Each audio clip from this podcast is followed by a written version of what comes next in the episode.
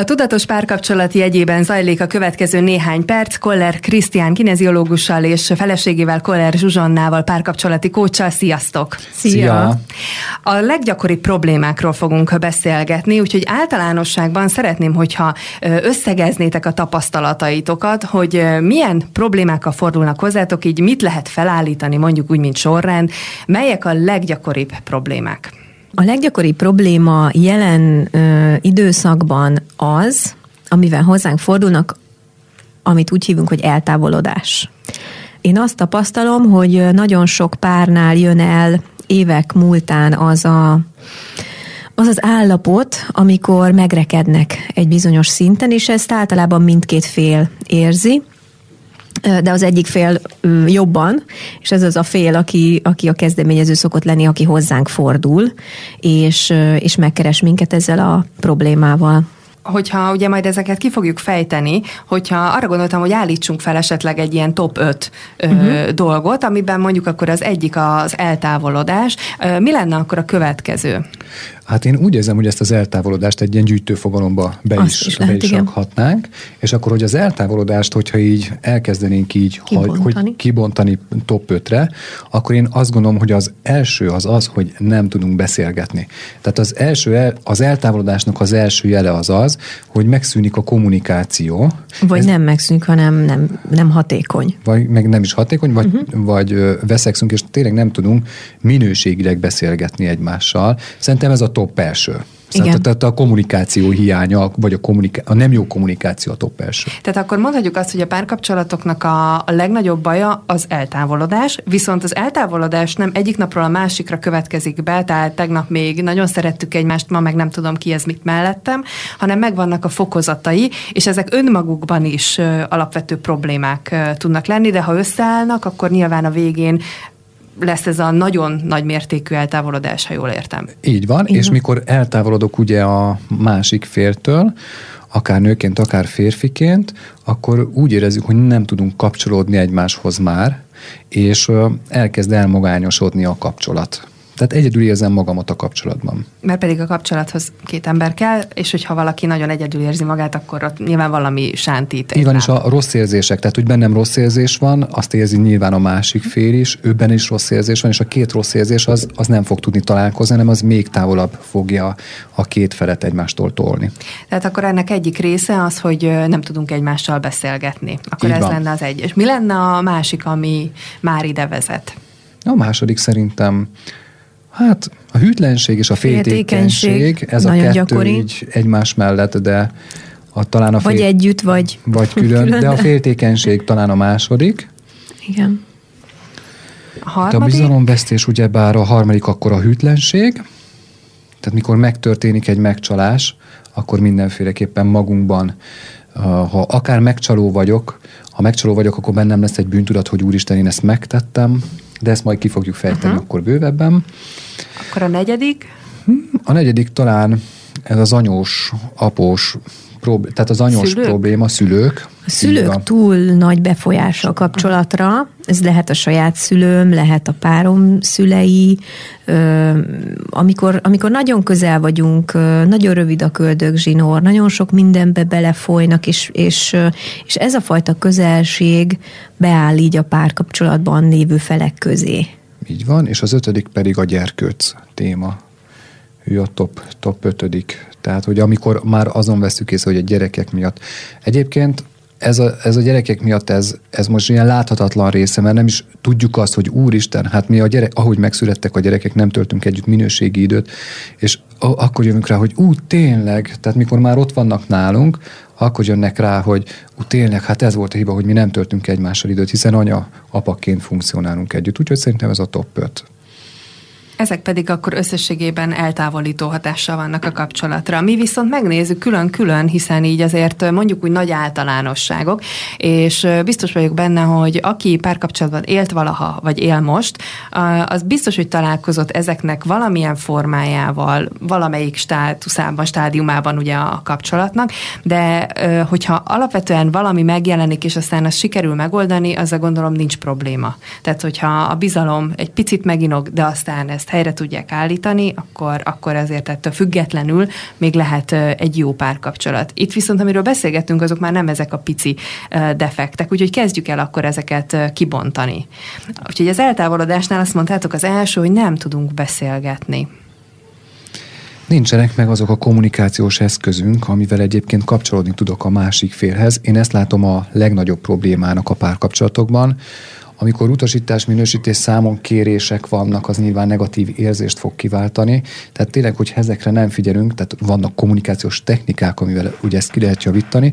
Ha ezekre nem figyelünk, akkor az lesz, hogy én megbántódok, és nem jó érzéssel fogok tudni közelíteni a másik félhez. Szóval szerintem ez az első olyan, olyan dolog, amikor eltávolodunk nagyon egymástól. Így van, amikor a kommunikáció egy negatív irányt vesz, tehát negatív érzelmeket generál kettejük között, akkor abszolút elindul az eltávolodás kapcsolódás. Én még azt is nagyon gyakran látom, amikor az egyik fél szeretne problémákat megbeszélni, jelzéseket adni, hogy valami, valami nem jó, valami nem stimmel, valami mást szeretnék, és teljesen süket fülekre talál, falakba ütközik, és mindig lepattan. Ez is egy olyan probléma, amit, amit nagyon gyakran megoldhatatlannak éreznek úgy, úgy fordulnak hozzánk, hogy egész egyszerűen már, már testi tünetei is vannak a legutóbbi kérdezőnek is, hogy már testi tüneteim vannak, és olyan szeretetlennek érzem magam, hogy, hogy most mit évül legyek. Így van, hiszen a kommunikáció a párkapcsolatban én ezzel tudok a legjobban ö, csatlakozni a másik félhez. Közelíteni is. Közelíteni is. Problémákat és, megoldani is. Hiába a kommunikációval tudunk minden problémát és minden jót is közölni. És a párkapcsolatok elején általában a kommunikáció jó szokott lenni, mert mindenki a mondjuk így a rózsaszín ködben, hogy a, a jó dolgát akarja magából megmutatni. De nyilván, hogy eltelik fél év, egy év, két év, és utána kijönnek már a, a negatív oldalai is az embernek, és ezeket viszont nagyon jól, van egy kommunikációs technika, nagyon jól lehet ezt ö, kezelni, kezelni és, és adni a másik fél felé úgy a visszajelzést, hogy ez ne legyen bántó, és ehhez meg kell tanulnunk ezt a, ezt a nyelvezetet. Viszont itt említette Joa azt, hogy, hogy egyszerűen visszapattan, amikor elkezden az egyik fél a problémáról beszélgetni, de ez azon gondolkodom, hogy ez ilyen emberi tényező, tehát ez egy emberi tulajdonság, hogy valaki erre nem nyitott, vagy mondjuk egy párkapcsolatban valaki bezáródhat erre, hogy ő, ő, ő így nem, tehát hogy ő itt van fizikailag, és megtesz mindent, de egyébként nem szeretne mondjuk problémákkal foglalkozni? Szerintem érdemes egy kicsit mögé nézni, hogy miért lehet ez a viselkedés, mert ezek ilyen nagyon tipikus szerepek, amikben így bele tudunk ragadni.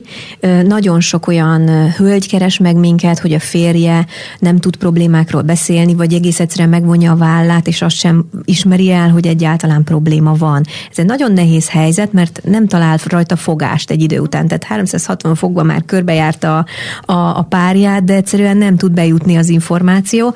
Itt érdemes megnézni, hogy mi lehet e mögött. Ez egy olyan viselkedés, ami mögött biztos, hogy van valami mélyebb ok, ami miatt ő, nem, nem is nem, nem ismeri fel a problémát, hanem szerintem inkább nem ismeri el, vagy nem tudja, nem meri, nincs készen arra, hogy felvállalja, hogy itt valami gond van, mert nincsenek eszközei arra, hogy ezt megoldja. És félelemből egyébként bezár, Inkább. mondjuk, hogyha egy férfiről van szó, Igen. hogy félelemből azt mondja, hogy ez neked probléma, hát köszi, én jól érzem magam, felmegyek a tetőre, megcsinálom, elmegyek, betonozok egyet, jól érzem magam, egy sört, vagy elmegyek sportolni, vagy kondiba, bárhova, egy kicsikét elmenekülök a probléma elől, megpróbálom magam jól érezni, én meg nem értem, hogy neked mi bajod van. Így van, tehát, tehát a, a tipikus meg... válasz, hogy te, nincs, nekem nincs semmi problémám, te tiéd. generálod. Igen, hogy ez a tiéd, és akkor ugye dobjuk vissza a felelősséget, és ilyenkor ugye a, a nők nem tudnak, nem lehet ezzel mit kezdeni, Mármint, hogy ha nincsen tudásunk és eszközünk, mm-hmm. akkor ezzel ugye ez egy, ez egy padhelyzet lesz. És ezt hogy lehet föloldani, vagy megoldani? Jó kommunikáció. Hát igen, igen tényleg, tényleg az, hogy mögé nézünk ennek a helyzetnek, és ö, egyes szám első, igen, ez az én problémám, ezt én szeretném, kérek segíts nekem abban, hogy ezt oldjuk meg közösen, mert én ezzel nem tudok most mit kezdeni. De nyilván ehhez nagyon konkrétan meg kell fogalmazni, hogy egyébként én mit szeretnék. Uh-huh. Tehát, tehát, hogyha én azt mondom, hogy figyelj, nekem azt hiányzik, hogy te elmész állandóan haverokkal sörözni, nekem elmész betonozni, vagy elmész bárhova, nekem az kell, hogy velem töltsünk közös időt, tehát csináljunk egy közös programot. Tehát az a nőnek egy önismeretet kell magunkba szívni, hogy én mitől érzem jól magamat, mert gyakori probléma az, hogyha ez nincsen megfogalmazva, akkor a férfi azt mondja, hogy én találjam ki, hogy neked mi a jó, Tudod, Igen. és akkor ez... És akkor ez egy elvárás, hogy ő elvárás. én tegyem őt boldoggá, hát azt sem tudja, hogy ő mit szeretne. szeretne. És, és ettől már is ugye ketté szakadunk, mert hát én jól érzem magam, te meg nem, és nincsen meg a megoldás. Tehát, hogy én azt látom a kommunikációban, hogy lehet mondani a hibákat, de nem a hibákat kell mondani, hanem az, hogy én mit, mitől érzem jól magamat. Mit Tehát szeretnék helyette? Mit szeretnék helyette. Tehát én elmondhatom, hogy nekem ez és ez a sérelmem, de helyette el kell mondani, hogy én mit szeretnék ez helyett. Tehát nem megyünk el. Panaszolom, hogy nem megyünk el, nem megyünk el, nem megyünk el. Én hogy fogom ezt látni férfiként? Jaj, hát engem, engem noszogatnak. Én ezt fölhúz, húzom a falakat. Viszont a, jönne a hölgy, hogy Kérlek szépen el szeretnénk menni a Visegrádi várba kirándulni, és szeretném, hogyha együtt töltenénk kettesben időt, és figyelj, este egy kicsikét akkor majd csinálunk valami jót.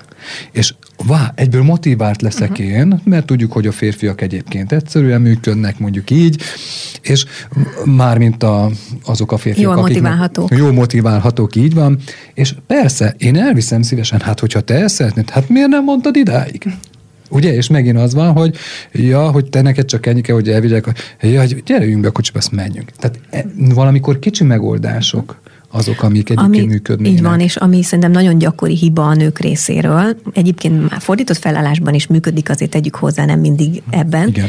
De nagyon gyakori a problémát felismerő fél részéről, hogy olyan stílusban kezdi el ezt közvetíteni, ami már egy felfokozott érzelmi állapotban történik, és hát ez az a kategória, amikor hazajövök, és az asszony mindig csak sipítozik. Tehát, hogy vagy így szokták megfogalmazni, vagy szogat, vagy szeget, engem, és nem hagy békén. Tehát azt lenne érdemes megértenünk, hogyha így közelítünk a párunkhoz, akkor azonnal ö, falakat fog felhúzni. Tehát először magunkban érdemes az érzelmeket lecsitítani, ö, rendezni, megnyugodni, és egy békeidőben, egy nyugodt lelki állapotban közelíteni a párunkhoz ezzel a kéréssel. És ez egy nagyon fontos ö, kifejezés, hogy kéréssel közelíteni, nem pedig állandóan a problémáknak a felhánytorgatásával. Ez árnyalatni különbségnek tűnik, de nagyon fontos, hogy ő mit vesz ebből le, hogy állandóan azt mondjuk neki, hogy mi az, ami nem jó már megint, már megint nem felelek meg, már megint nem vagyok jó, már megint nem jó, amit csinálok.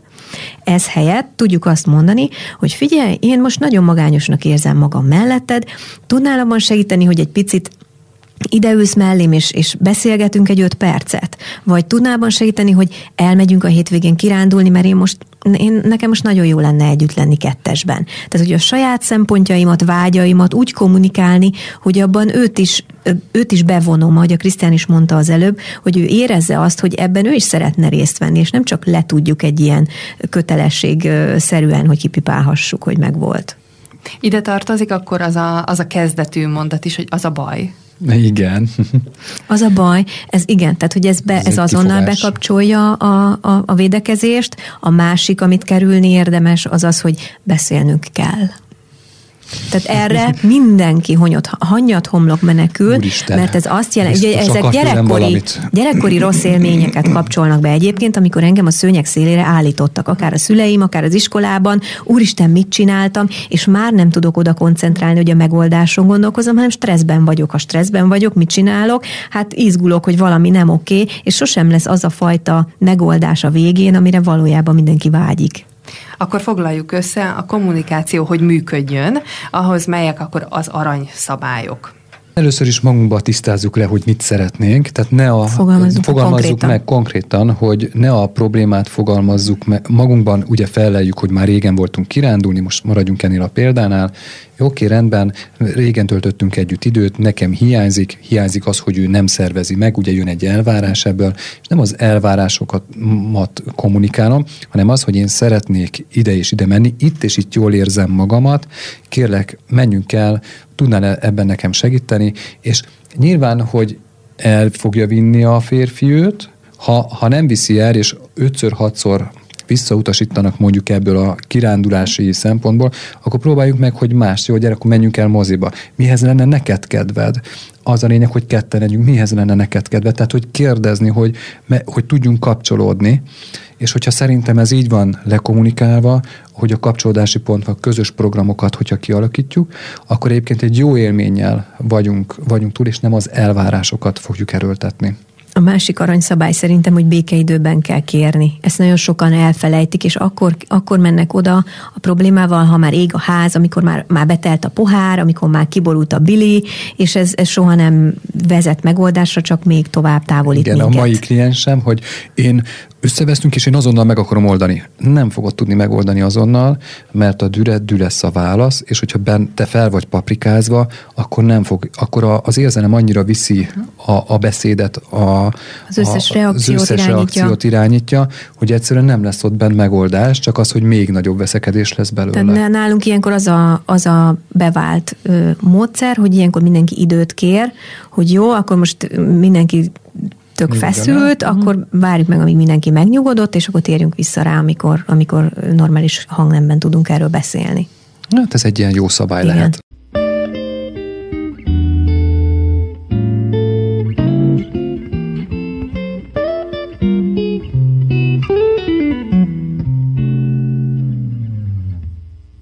A második leggyakoribb probléma a kapcsolatban arra azt mondtátok, hogy a bizalomvesztés, féltékenység. Így van, tehát ez a top második féltékenység. Hát a bizalom az talán egy erősebb kulcs szó, mert egyikből jön a másik. Alapvetően a bizalom az talán ki is épül magától egy kapcsolat elején. Így van, és jön a következő lépés, hogy mikor az mikor elején, rombolódik mikor le. rombolódik le.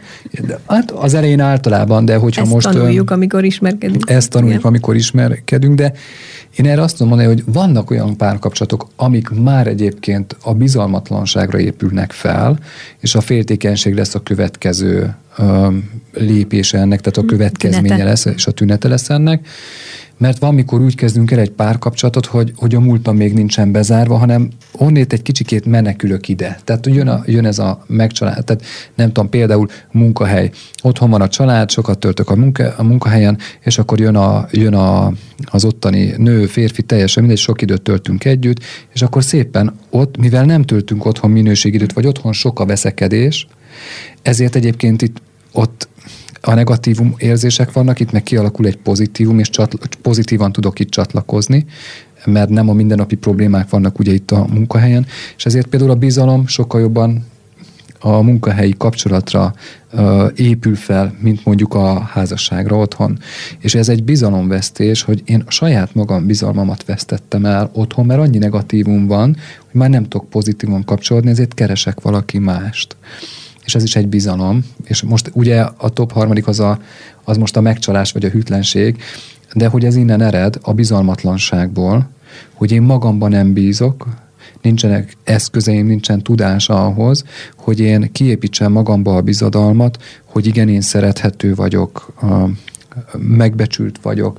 Hogyha én ezeket nem építem ki magamba, akkor én ezt nem tudom belerakni a párkapcsolatomba, hiszen a, ami nem én vagyok, azt nem tudom belerakni erről azt jutott eszembe, ugye, hogy ha nem, nem bízok magamban, is lehet ilyen sztorikat hallani, hogy, hogy vannak olyan típusú emberek, akik mondjuk köztudottan nem állapodnak meg például, tehát tartós kapcsolatot nem építenek ki, és ők, vagy legalábbis akikkel én találkoztam, ők azt mondják, hogy ők, ők ismerik magukat annyira, ők nem bíznak magukban olyan szinten, hogy egy, egy tartós kapcsolatban ők benne tudjanak lenni, mert tudja, ugye azt mondják ilyenkor, hogy hajtja őket a vérük, tehát hogy ők tudják, hogy, hogy egyszerűen, ha ki is épülne egy tartós kapcsolat, vagy egy, egy erősebb kapcsolat, akkor is ö, menne tovább. Tehát, hogy az emberben nem feltétlenül van meg így is a bizalom. Vagy ez lehet, hogy csak önismeret, nem tudom, hogy tudja valaki magáról. Én ezt inkább önáltatásnak hívnám meg, kifogásnak, hogy megmagyarázom, hogy miért élek így, és valójában szerintem a nagy többség nem erre vágyik. Csak valahogy ezt, ezt meg kell magyarázni, hogy miért, miért így döntök. Én itt inkább kötődési problémát éreznék első körben, vagy meg kellene nézni mögötte, hogy mi van. Nagyon sok olyan ö, hasonló viselkedésű egyén van, aki azért nem, nem tud komoly kapcsolatot kialakítani, mert nem tud kötődni szorosan emberekhez, és inkább a felszínen keres valamit, amivel pótolja a valóban mély kötődésnek az élményét. Én, én ezt, ezt, ezt nagyon gyakran tapasztalunk ilyet, és ez lehet egy gyerekkori sérelem, lehet egy olyan olyan fajta minta, amiből ki tud indulni, ugye mindenki abból tud kiindulni, amit gyermekkorában a szüleinél látott, és ott, hogyha sérül valamilyen szinten, akár a, a, gy- a saját gyermekkorában a saját szüleihez fűződő viszonya, az anya-gyermek korai kötődésének a, a sérülése nagyon gyakran áll ez mögött, vagy ha azt látta, hogy otthon az én édesapám és az édesanyám nem tudott úgy kapcsolódni, és azt láttam, hogy, hogy ez veszélyes dolog kötődni, hogy, hogy bajba kerülhetek, hogy hogyha én, én valakiben olyan szinten megbízom, hogy közelengedem, akkor ez lesz az automatikus működési módja. A kötődés is egyfajta bizalom egyébként. Így van. Viszont visszatérve arra, amiről ugye ti is elkezdtetek beszélni, hogy ha, ha én bízom magamban, és ugye azt, amit a Krisztián elmondott, akkor a másik úgymond automatikusan fog bennem bízni. Szerintem nagyon-nagyon nagy mértékben függ sokat, ettől. Sokat számít. Mert az, hogyha én nem, bocsánat, az, hogyha én nem bízom a másik félben, az nagyon, azon nagyon sok múlik, hogy ő hogy viselkedik. És ugye a viselkedés az azon múlik, hogy én magamban mit érzek, és mennyire vagyok az érzéseimmel, és önmagammal tisztában, mennyire azonos a viselkedésem az én belső készítéseimmel, és ez, ez, ez a diszharmóniát azonnal megérzi a másik, és szerintem ott, ott nem működik annyira bizony. Azért távolodunk el, például most is van egy ilyen esetünk, hogy a, a fiú nagyon-nagyon féltékeny a, a lányra, a lány meg egyébként arra, hogy féltékeny, nem tud vele mit kezdeni, ő pedig meg bezár. Tehát fölhúzza a falait, és akkor azt mondja, hogy oké, okay, akkor én bezárkózom, mert ez engem bánt, hogy mindig engem számon kész, és ellenőrző engem. Mm, oktalanul egyébként ő úgy ez gyanúsítás van, így van. És ebben azt tudja mondani, hogy jó, nem tudok érzelmeket kialakítani, mert elkezdek hozzá nyitni, kötődni, és egyszer csak valamelyik nap éppen bekattan egy féltékenykedés, és meg, tehát, hogy így bekapcsol, gondolom, hogy ezt hozza valahonnét ez a srác, és alapvetően ez bekapcsol, és olyan mértékben, hogy addig-addig mondjuk így noszogatja a lányt, hogy amíg föl nem húzza a falat, és egy aláfölé rendeltségbe kerülnek bele, és erre tudjuk azt mondani, hogy ugye eltávolodnak egymástól. És biztos, hogy a srácnak egy önbizalom hiánya van, vagy a fiúnak egy önbizalom hiánya van, hiszen ő magában nem bízik, és ezt egyébként kivetíti a párjára. Így van, nem hiszi el, hogy ő elég jó, a, hogy elég jó annyira, hogy, hogy, hogy nem keresnek máshol igen. Ö, vigaszt. Így van. Vagy Tehát boldogság. Akkor tulajdonképpen a bizalom és a féltékenység ugye ehhez kapcsolva, ez tulajdonképpen lehet, hogy egy kapcsolatban megjelenik, vagy kapcsolatban jelenik meg, de attól függetlenül ez egy egyéni szociális probléma, hogy így mondjam. Tehát ez, ez, egy, ez egy önismereti Igen, tényező. Tehát, hogy ez külön függ attól, hogy milyen a fiú, milyen a lány, igen. és hogy ugye megvan-e minden, ami kell ahhoz, hogy magukban bízzanak, és ezáltal a másikban is. Ez az egyik tényező, a másik fontos tényező az elmúlt kapcsolatokban szerzett ér. Tehát ez nagyon, nagyon gyakori, hogy egyébként normális szinten van, egy, van az önbizalmam, de kapcsolatban olyan mértékben sér, sérültem, és olyan élményeket szereztem, ami alapján nem tudok már a következő kapcsolatomban ö, jó érzéssel kapcsolódni a másikhoz, hogy anélkül, hogy félnék, hogy ugyanaz megtörténik. Tehát, hogy ezeket a sérüléseket félelem formájában visszük tovább, hogyha nem dolgozunk magunkon ezzel kapcsolatban. Bármikor lehet ezen dolgozni? Tehát, hogyha esetleg meg csorbult egy kicsit a bizalom, vagy kialakult egyfajta féltékenység, akkor, és ugye utólag az ember rájön, vagy már benne van, és rájön, hogy itt valami ilyen jellegű probléma van. Tehát, hogy ezeken mindig lehet dolgozni? Ezeken mindig. Soha nem késő. Tehát, hogy még akkor is lehet dolgozni, hogy amikor ez már külön élnek, tehát, hogy effektív, mert hogyha ez nincsen feldolgozva, akkor ezt visszük tovább a következőbe. Elő fog jönni időkérdése, hogy mikor üti fel a fejét ez a féltékenység. A bizalom témáját lezárva, itt szerintetek akkor mi a, a, a nagyon fontos üzenet bizalom tekintetében?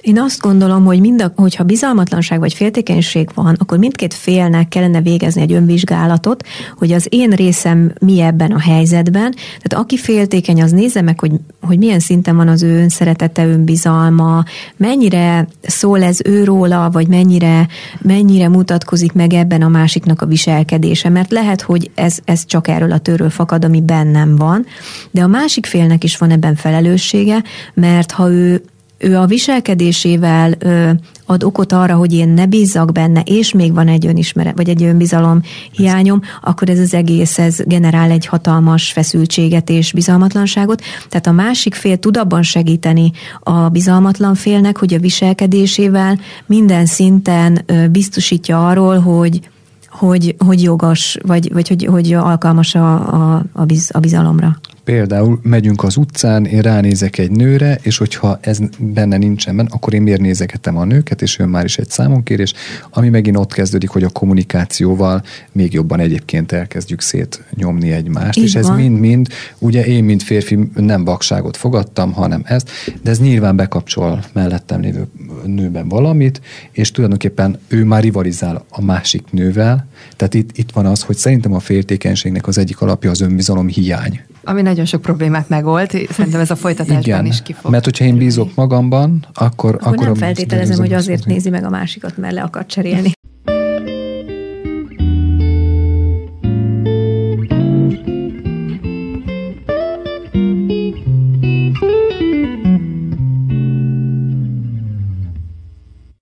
A harmadik leggyakoribb probléma a párkapcsolatokban az eltávolodás nagy kategóriáján belül, az viszont mindezeknek a hozománya a hűtlenség. Ugye beszéltünk arról, hogy nem tudunk kommunikálni, beszéltünk arról, hogy nincs bizalom, illetve kialakul a féltékenység, gyakorlatilag ez egy ilyen egyenes nyíllal vezet tovább oda, ha nincs kezelve, hogy, lesz, hogy történik egy megcsalás is. Ez viszont egy ilyen nagyon kardinális téma, már csak ha elméletileg, akár ha csajok összejönnek beszélgetni, hogy ugye kinek mi fér bele, akkor ott nagyon kardinálisan elhangoznak, hogy vagy nem, vagy, vagy ugye megy a kis játék, hogy hát talán az még nem az, még azt lehet, de hát azért alapvetően szerintem nincs olyan ember, akiben akár csak egy icipici dolog nem hagy ö, nyomokat. Szóval hűtlenség.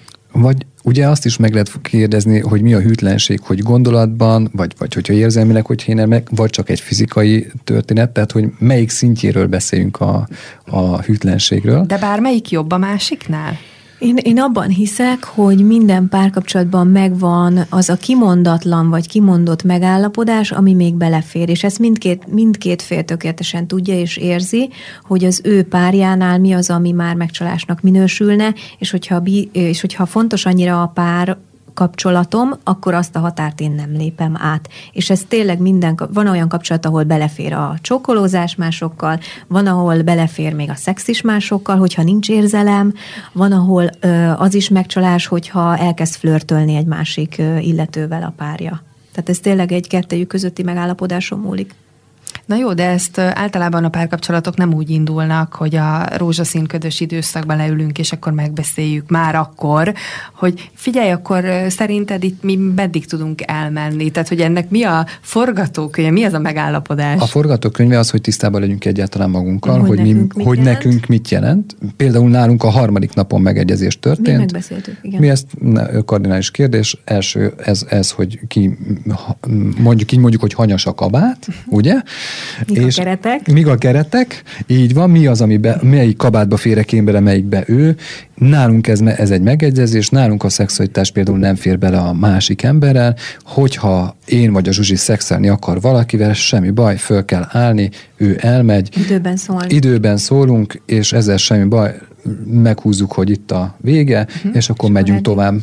És akkor eddig tartott a párkapcsolat. Ez egy megegyezés, és akkor én ehhez tudom magamat tartani, hogy ez nem, tehát ezt a határt nem feszegetem, mert hogyha egyébként feszegetném ezt a határt, vagy megtörténne ez a dolog, tulajdonképpen mivel megegyeztem ővel, magammal megegyeztem, tulajdonképpen saját magammal Így tehát, van, hogy tehát a saját vállalásomat szegem meg. Meg, így van, és ez miatt kialakul bennem egy egy rossz érzés, stb. stb. Ami meg már természetesen ezt ő is megérzi. Tehát itt tényleg az a lényeg, hogy megegyezéseket hozzunk. Én szerintem ezt a párkapcsolat elején érdemes letisztázni, Igen. mert hogyha ez egy két-három év múlva van csak kitisztázva, akkor, akkor ez itt, úristen, én nem erre gondoltam. Megváltozik is a párkapcsolat, és változik is folyamatosan a párkapcsolat, mert hiszen az elején még jó minden, és, és nincsenek problémák, de amikor megjönnek a problémák, a hűtlenségnek az egyik nagyon alapköve itt is az önbizalomhiány, hogy én, mint férfi, vagy én, mint nő, hogy állok önmagamhoz, mert hogyha én nem tudom a saját magamat elismerni, és nem becsülöm magamat, akkor én ezt kintről fogom keresni, ezt az érzést, és kintről, mivel már tőle nem fogom megkapni a pozitív visszajelzést, hiszen már elment unalmasba, szürkébe a párkapcsolatunk, vagy éppen veszekedésekbe, és nem tudunk jó kapcsolódni egymáshoz, ezért én oda fogok menni, ahol nem ahol hiány van, hanem ott, ahol elkezdem magamat jól érezni. Ahol megkapom azt. Ahol megkapom a pozitívumságot. És éppen ezért nagyon fontos, hogy a párkapcsolaton belül ö, 70-30 vagy 80-20 százalékban a pozitív élmények, amik számítanak, és 20-ban legyenek csak, vagy 30 százalékban legyenek a, a, a problémák. Mert hogyha ez fordítva van, hogy 70-80 százalékban van a rossz, és 20-30 százalékban van csak a jó, akkor elmegyek kifelé, és sokkal nagyobb esélye van ahhoz, hogy én, én a másik félhez fogok kötődni. Többségben megvan ez beszélve? Mi a tapasztalatotok? Le van ez fixálva a pároknál? Hát, én vagy egyszer gondolom... csak megtörténik, és akkor kapnak a fejük. Két, két eset van, vagy megbeszéljük, ha, ha tudatosak vagyunk, és elővigyázatosak is van, megfelelő mennyiségű rossz tapasztalatunk, szerintem ettől is függ, akkor, akkor igyekszünk megbeszélni. Ha ezt nem tesszük, akkor tapasztalati úton fogjuk megtanulni ilyen esetekből, mint például, hogy megyünk az utcán, a férjem megnézi a másik nőnek a fenekét, és én erre kiakadok-e vagy sem, és akkor ott jön egy olyan fajta konfliktus, ahol ez témává válik. Tehát elő fog, elő fog kerülni mhm. mindenképpen, ha nem kezdeményezzük, akkor az élet fogja hozni. Igen, és ezért jobb mert mikor, megelőzni. mikor megelőzzük, mert hogy történt egy ilyen konfliktus, tehát hogy ha nincsen megelőzve, történik egy ilyen konfliktus, úristen, megyek, nem nézhetek meg, nem nézhetem meg a másik. Tehát, hogy már akkor nincs is kedvem elmenni sétálni. Mm, akkor korlátozva érzem Ó, magam. Akkor, akkor, akkor én azt gondolom, hogy jó, figyelj, nem, mivel volt egy séta, megnéztük, oké, okay, nem érzem jól magamat, mert ha nem tudom miért, csak nem érzem jól magam. Tehát, hogy ez így belül elrakja az ember ezek, ezt a sérelmet. Tehát, hogy ez egy bokárugás. Hát most ki akarja, hogy bokárugjanak?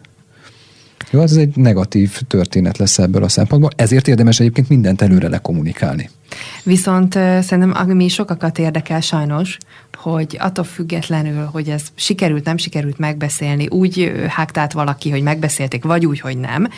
Ha megtörtént, akkor ugye onnan van-e visszaút? Szerintünk mindenhonnan van egyébként visszaút.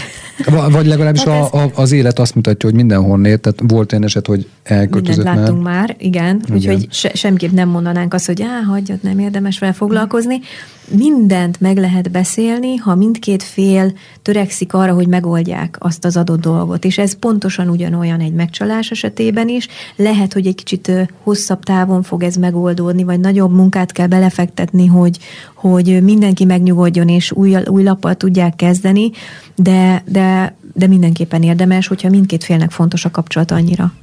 Így van, és különböző eseteket látunk, hogy vagy tanulunk belőle, és tovább lépünk, és külön fog tovább menni ez a párkapcsolat, vagy egyébként megtanultuk belőle, lekommunikáltuk, kitisztáztuk, megtanultuk, hogy mit, miért történt ez az egész, a tanulságokat levonjuk belőle, és egy óriási fejlődésen megy keresztül mindenki, hiszen ez egy tanulási folyamat, mert a párkapcsolatot is lehet tanulni, sőt, kell tanulni, és ez egy folyamatos fejlődést, egy, egy önismereti fejlődést hoz szerintem ez a melléktermék az önismereti fejlődés, és ez az, hogy testileg, lelkileg, érzelmileg így tudjunk egymás mellett mi haladni, pontosan ezért van az, hogy ezekkel a problémákkal is kell foglalkozni, és ezekből kell tanulni, hiszen a problémák fogják meghozni azt a tudatosságot, hogy legközelebb ne lépjünk bele ugyanebbe a gödörbe. És minden probléma, amit együtt megoldottunk, az egy nagyon nagy sikerélményt ad ahhoz, hogy utána legyen magabiztosságunk és kedvünk együtt folytatni tovább. Tehát ez egy muníció Igen. lesz,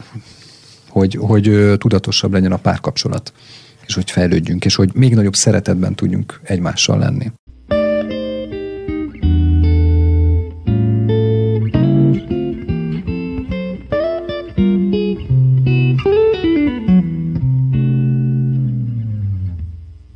Negyedik, az egy nagyon izgalmas terület, azt mondtátok, hogy a szülők túl nagy befolyása a kapcsolatba. Mindegy, hogy kinek a szülei, de a lényeg, hogy szülői befolyásoltság áll fönn. Ez fennállhat-e úgy is, hogy nincs fizikai kontaktus, hiszen nyilván vannak, ahol messzebb élnek, vagy kellően messze élnek, vagy ehhez mindenképpen kell az, hogy ez egy közeli és nagyon gyakori kapcsolat. Függe egyáltalán ettől földrajzi távolságtól? Függ és nem függ, ugye nagyon sok olyan, hogy, hogy próbáltunk, tehát hogyha messze vannak a szülők, és bennem nincsen lezárva a, a szülői minták, akkor én gyerekként kezdek el funkcionálni egy idő után otthon is, hiszen nem, ha nem engedtem el az anyut, aput, akkor én, én nagy gyerekként funkcionálok. A kapcsolatunkban is. A kapcsolatunkban is, így van. És hogyha viszont az van, hogy lehet, hogy elengedtem, de ott lakik a szomszédba, van egy ilyen esetünk is, hogy jön át mindig az anyós, és mindig mondja, hogy betonozzak, meg nem tudom, mit csináljuk, meg csinálja meg nekik ezt, csinálja meg nekik azt, és pontosan azért alakult ki ez a konfliktus a párkapcsolatába, mert ő elmegy segíteni mindenkihez, de nem töltenek együtt minőségi időt. És ez tulajdonképpen azzal van a baj, hogy hogy ott laknak a szomszédba a, a mamáik. Azt szokták mondani, hogy a szüleink szemében mi mindig gyerekek vagyunk, tehát akár hány évesek is legyünk, viszont akkor nem is ezzel van a probléma, és nem is a segítséggel van a probléma, amit megad esetleg a bármelyik fél, amit éppen tud, hanem a, akkor itt a, az egyensúlynak a felborulásával, hogy ha van egy párkapcsolatod, vagy házasságod, akkor nyilván az a család a, az első számú, és csak azután, tehát hogy a, meg, amennyi időt fönnmarad, és amennyi kapacitásod fönnmarad, azon túl, tehát azt tudod felhasználni. Igen, de ez egy érdekes kérdés, mert hogyha például mi sok időt töltünk egymással, és például, hogyha én elmegyek az apukámhoz segíteni, akkor ezzel nincs probléma, mert a minőségi időt megtöltöttük. Uh-huh. Ha viszont nem, tudom, nem töltünk egymással időt, és hétvégén én azt mondom, hogy mindig az apukámnak segítek, most mondtam egy uh-huh. példát, akkor ő hiányozni fog a minőségi idő, és ő azt fogja látni, hogy az én apukám fontosabb, uh-huh. mint a feleségem. Jó? Tehát, hogy ebből a szempontból ö, itt az, hogy milyen messze vannak a szülők, vagy, vagy minden nap rácsörgök az anyura, és beszélek vele fél órát, miközben én nem tudok hozzád kapcsolódni, akkor ez is probléma. Tehát lehet messze a szülő, tényleg az, hogy a minőségi idő, azt az időt, amit eltöltök a szüleimmel, annak egy kicsivel többet töltsek uh-huh. én a párommal. Legalábbis én ezt így látom. Meg az érzelmi közelség is, tehát hogy mennyire engedem be a szüleimet a mi kettőnk életébe. Tehát milyen mélységig folynak ők bele, mi, milyen problémákkal hívom föl mondjuk anyukámat, vagy ha ő fölhív, hogy kislányom, mi a helyzet, akkor mi, mibe avatom én be őt. Uh-huh. Tehát azért ott, ott a saját határ, határaimnak a meghúzásán múlik, hogy én felnőttként funkcionálok-e, vagy gyerekként, illetve azon érdemes lemérni magunkat, hogy amikor kér valami olyat a szülőnk, ami valamivel jár, tehát mondjuk a párkapcsolatom szempontjából hátrányos, akkor tudok-e nemet mondani, vagy sem. És szerintem nagyon sokan érzik azt, hogy ez egy nehéz dolog, hogy, hogy, hogy akkor igen, a szüleimnek nemet kell mondani. Sokan bajlódnak ezzel. És akkor tiszteletlen vagyok az anyuval, meg Tudok-e, az vagy szabad-e nekem Szabad-e nekem. És mire? És megint erre vissza kell térnünk az önismeretre, hogyha én tisztában vagyok magammal, meg ezeknek a súlyozásával, mert természetesen van, mikor oda kell nyúlnom a szüleimhez, de akkor utána azt én lekommunikálom ide, hogy akkor azt az időt mikor fogjuk pótolni. És nagyon sok házasság megy el arra, hogy nem tudom, a szüleim már az utolsó hónapokat, heteket érik meg, és minden nap elmegyünk oda, és tulajdonképpen elhanyagoljuk a, a, azt, a, azt az időt a családunktól, ami lehet, hogy egy-két hónap, de amikor egy-két évről van szó, akkor már tényleg elmagányosodás történik ebben az esetben a másik fél részéről. Jó? Örülök, hogy ezt felhasználtok. Itt még ezt egy kicsit feszegetném azt a részét, hogy mibe engedjük bele a, a szülőket, meg úgy egyáltalán bárkit is mennyire engedünk bele egy kapcsolatba, és hogy milyen, hogyan lehet ezeket jól kezelni, hiszen azt mondjuk, hogy meghúzzuk a határokat. Tehát, hogyha párkapcsolati problémánk van, akkor az ránk tartozik, azt nekünk kell, még akkor is, ha nem ma, vagy nem holnap oldjuk meg, de, de a miénk. Viszont ugye milyen Murphy, tehát ami elromolhat, az elromlik alapon, napon. Ilyenkor szoktak jönni az életnek olyan pikantériái, hogy de holnap lesz az apunak a 50. születésnapja, és nyilván ezt nem hagyhatjuk ki, de közben fasírban vagyunk, akár miért is, de ez még nincs megoldva, és akkor az embernek ez is egy ilyen nagyon nehéz dolog, hogy most nyilván itt az én szemszögemben mondom, hogy milyen opciók lehetségesek. Fasírban vagyunk, de elmegyünk és jó képet vágunk, mert szülők, vagy 50. születést, akárhanyadik, akármilyen ünneplés, és hát ezt már csak ki nem hagyjuk. A másik, hogy megpróbálja az ember ezt kihagyni, de akkor már ugye egy magyarázattal is kell szolgálni, és abban a pillanatban, hogy elkezdünk magyarázkodni, hát elveszítjük azt a fonalat is, hogy akkor meddig is van, van, van az addig. Tehát, hogy, hogy itt ez egy ilyen nagyon érdekes és iciri-piciri kis mesdje ez a határ, hogy hol, hol tudsz még mozogni, úgy, hogy, hogy jó legyen. Igen, de ezeken az apró kicsi dolgokon múlnak a, a párkapcsolatok hosszú távon. Én például itt erre azt mondanám erre az esetre, hogyha én most a mi párkapcsolatunkra gondolok, és mondjuk az én apukámnak van az 50. születésnapja, akkor igen, drágám, lehet, hogy fasítba vagyunk, én szeretnék elmenni, tehát kimondom megint először, hogy én szeretnék el elmenni, de utána ezt ne söpörjük szőnyeg alá ezt a problémát, hanem ez megtörténik szombaton, vasárnap délután 6-tól 8-ig, nem tudom, este, addigra gondoljuk át, hogy ki mit szeretne, ki mit hogyan szeretne, és akkor beszélünk erre a problémáról, addig mindenki gondolja át saját maga.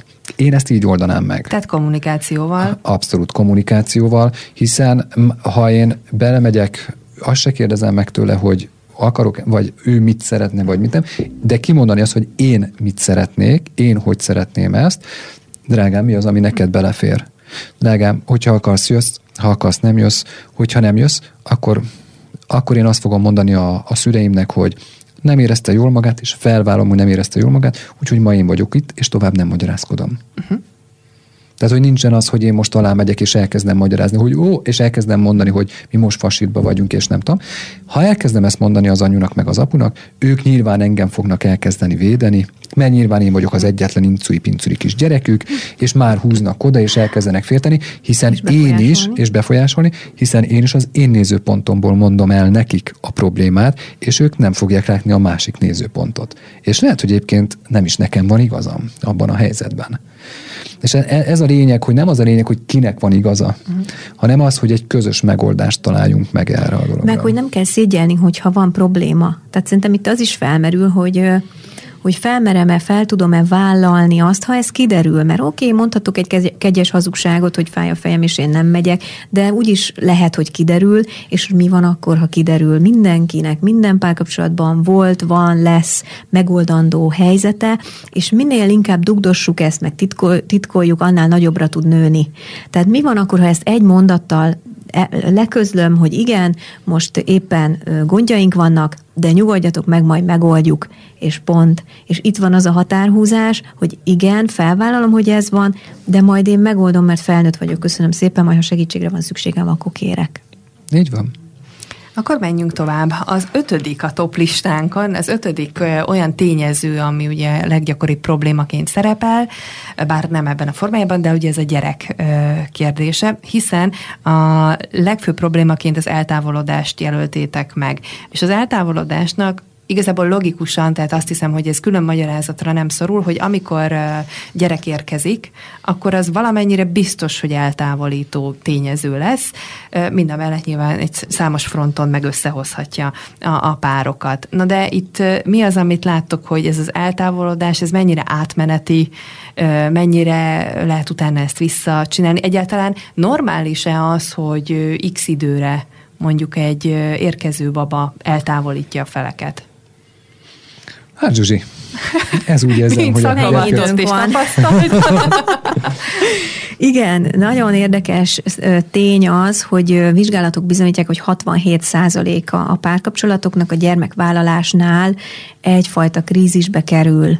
Tehát azért elég nagyon nagy szám ez, de nem 100%. Tehát nem lehet azt mondani, hogy ez egy törvényszerűség, és akkor mindenki készüljön fel a legrosszabbra. Tehát óvaintenék ettől bárkit, hogy most ettől rettegjen. Itt is az, az szerintem a fontos, hogy hogy figyeljük meg egy kicsit magunkat, és a helyzetet, hogy hová haladunk éppen. Ahogy most érzem magam, tudok-e most valamit változtatni, másképp csinálni, valamire odafigyelni, hogy ez a helyzet pozitív irányba menjen, vagy annyira nagyon rosszul vagyok, annyira nagyon elesett vagyok, hogy segítséget kell kérnem, és akkor viszont kell jeleznem, hogy, hogy nem tudom megoldani. Jó, szerintem mikor meg, férfi nézőpontból, szerintem mikor megérkezik a gyerkőc, automatikusan ugye ott van az anya gyerkőc össze, összeboronálódik, hisz, összekapcsolódik, hiszen ők szopikázik, ők egyek, és én nagyon gyakran kimaradok ebből a, abból a szeretetből, amit én, én idáig megkaptam, azt ezek után nem kapom meg, mert a három félből valaki kizáródik, és én leszek az, aki kizáródik. És ez szokott lenni a legnagyobb probléma, hogy egyébként nem, e, ez, ez megy, mert ez automatikusan megy, de érzem még én akkor is egy kicsikét távolabb leszek őtőle, hiszen beállt kettőnk közé a gyerek, ráadásul a férfi szerepe mellé jön egy apa szerep, ugye a nő szerep mellé jön egy anya szerep, és ez a férfi-nő egy nagyon kicsikét megszűnik, mikor megérkezik a gyerek. Nyilván, hogy fáj, nyilván, hogy szopikasz, nyilván, hogy újdonság, új helyzetben, új helyzetbe kerül mindenki. Tehát tényleg mindenki. És nagyon érdekes, például volt egy ilyen eset mostanában, hogy a nő megszült, és nagyon kívánós lett, és ott például a férfi nem kívánta szexuálisan, mert hogy neki az fáj, és hogy egyébként most visszatérünk mindenhova. Nehogy gond legyen. Nehogy gond uh-huh. legyen, tehát hogy ő elkezdte félteni egyébként a, magát a nőt is, és annyira nagyon nagy sérelem lett aztán a nőben. Hogy, hogy a visszautasítástól, hogy felhúzta a falakat, és megszűnt közöttük a nő-férfi, és nem tudom, 6, 7, 8, 9, 10 éve úgy élnek, hogy nincs szexualitás. Tehát, hogy ez elment, pedig ugye a párkapcsolat alapja alapvetően a férfi és a nő között az a szexualitás. A többi az mind effektíve emberi, a többi az megegyezés, az a szeretet alapon alapul, de a szexualitás az, az alapvetően női férfi. Az a plusz, ami megkülönbözteti az emberi kapcsolatoktól. Így van. És ebből a szempontból ez nagyon érdekes, hogy hordozzák ennyi ideje már ezt a problémát, ezt a visszautasítást annyira az okon vette a hölgy, hogy egyébként ezt nem tudta bedolgozni, és itt például egy gyerek az, akire azt tudjuk mondani, hogy, hogy eltávolodás van. Vagy vannak olyanok is, akik például nem tudják leadni a gyereket, állandóan a gyerkőccel vannak, nem tudjuk leadni, csak anya-apa szerepbe belemegyünk a mókuskerékbe, és a férfi-nő elfelejtődik, nem randizunk már, nincsenek jó érzések, és tudjuk, hogy a párkapcsolatnak az egyik alapja a jó érzések, amik összekötik a két embert, és hogyha ebből sok, ö, sok-sok élmény elmarad, és nincsen élményünk, csak a gyerek lesz az élmény, akkor elkezd egy hiány érződni, hogy hiányzik a férfi belőlem, vagy hiányzik a női szerepem magamból. Én ezért látom, bocsánat, az, hogy a, hogy a gyerek az, az alapvetően, most mondtad így az elején, hogy az jó vagy rossz, ebből a szempontból igen, ezért van 67 százalék vállás, pont ezek miatt, mert erre nem figyelünk. Viszont, hogyha erre figyelünk tudatosan, hogy mi elmegyünk. Nem vállás, hanem probléma. Probléma, hogyha elmegyünk, mi ketten randizunk, megtöltjük egymást, és van kinek leadni a gyerkőcöt, vagy hogyha nincsen, akkor esetleg egy babysitterrel megoldani egy-két-három órát nagyon fontos, hogy ezt megelőzzük, hiszen hogyha már távol vagyunk, utána sokkal nehezebb ezt visszahozni. Tehát, hogyha tudatosan tudjuk azt, hogy a gyerkőcöt le kell adnunk, hogy mi találkozzunk ketten, és hogyha ez a tudás egyébként meg lenne mindenkinél, tényleg sokkal kevesebb vállás lenne a gyerkőcök miatt. Igen, és hogy az, hogy ez mennyi idő múlva tud, talán kérdeztél ilyet, Igen. hogy mennyi idő múlva tud ugye visszatérni, vagy, vagy normális helyzetbe kerülni ez az egész, ez is szerintem házasság és gyerek függő, de azt azért érdemes észrevenni, hogyha ha nem hetekben és hónapokban mérjük ezt, hanem, hanem eléri az évek ö, távlatát, akkor ott gond van. Tehát, hogy hosszú távon nem lehet elvárni, egy embertől, hogy, hogy a férfi-női szerepe nélkül, jól működő szexualitás nélkül tudjon működni egy párkapcsolat, tehát ott akkor ezt észre kell venni, és, és változtatni kell, segítséget kell kérni, kommunikálni kell, bármelyik fél részéről is ez felmerül, elő kell hozni, mert hogyha a szőnyeg alá söpörjük, akkor egyértelmű az irány. Így van, az igényeket mindig kommunikálni Igen. kell, mert lehet, hogy én benne vagyok egy anyaszerebe, és én a gyerekkel éppen küzdök, mert éppen bekapcsolta az én gyerekkoromat, most teljesen mindegy. Ezzel automatikusan kizárom a férfit, nem figyelek rá, és itt van az, hogy a férfiként én abban tudok segíteni, hogy én lekommunikálom, hogy figyelj, te úgy látom, hogy most tök benne vagy ebbe a konfliktusba, gyere, menjünk ki, sétáljunk egyet ketten a parkba, legalább akkor kicsit objektív leszel ebből a szempontból. Szóval lehet segíteni ezen, szerintem férfiként, és oda lehet nyúlni, egy, egy segítő kezet nyújtani, vagy a másik fele, jó, te nem csinálsz velem semmit, oké, rendben, megsértődök, dáng elmentem a haverokkal sörözni. Elmegyek focizni, elmegyek, csinálom az én időmet. Ami nem baj, hogy csinálom az én időmet, de a párkapcsolatomtól veszem el. És, ez, és akkor már is jön ugye a féltékenység, és megyünk bele a szokásos ö, kanyarba, hogy megy, megy az összes többi. Hogyha én több időt töltök a haverokkal, mint a mint, mint a női, női szereppel a, a párommal, akkor nyilván a haverokra féltékenykedés lesz. Viszont itt a kommunikáció azért nagyon fontos, hogy mit hogyan kommunikálsz. Erről Így ugyan van. már beszélgettünk, csak most mégis a, a kép az automatikusan megjelent a fejemben, hogy uh, nyilván a, a kötődés anya és gyerek között az, az egészen speciális, uh, és egy anya nyilván emiatt könnyebben feledkezik bele az anya szerepébe, mert emiatt a kötődés miatt.